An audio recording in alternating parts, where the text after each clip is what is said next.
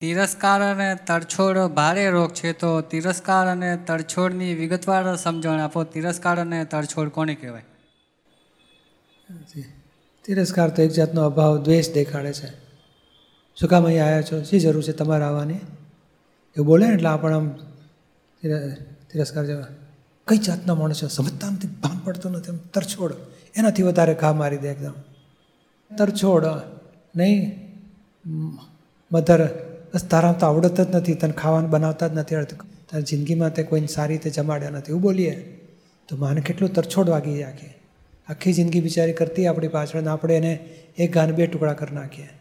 તરછોડ મારી દીધી. એટલે આ તિરસ્કારને તરછોડ, આ બધો વહેર બંધાવાનું કારણ. ભયંકર માણસનું મન તૂટી જાય આખું. પછી એ છૂટ ભેદ પડી જાય. એટલે દાદા કહે ને, તરછોડ વાગી ગયો ને તો માફી માગ્યા કરવાની.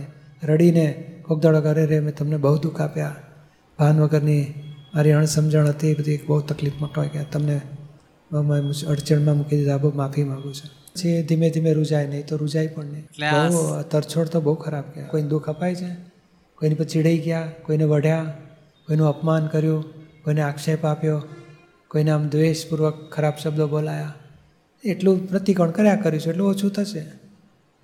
અને કોઈક સાથે આંટી પડી ગયું હોય મળતા જ ના હોય ને આમ એ આપણેથી ભાગતા જ ફરતા હોય આપણે એમાં જો વધારે પડતું દુઃખ થઈ ગયું છે એમને. તો કે ભાઈ એને કોઈક થ્રુ કેવડાવે કે મારી બહુ ઈચ્છા છે, મળીએ. મારે કોઈ દુઃખ આપવા નથી. મારે પ્રેમથી રહેવું છે એમની સાથે. માફી માગું છું, મારી ભૂલચૂક થઈ તો હળવું થતું જાય, બધું ટેન્શન એકબીજા વચ્ચેનું.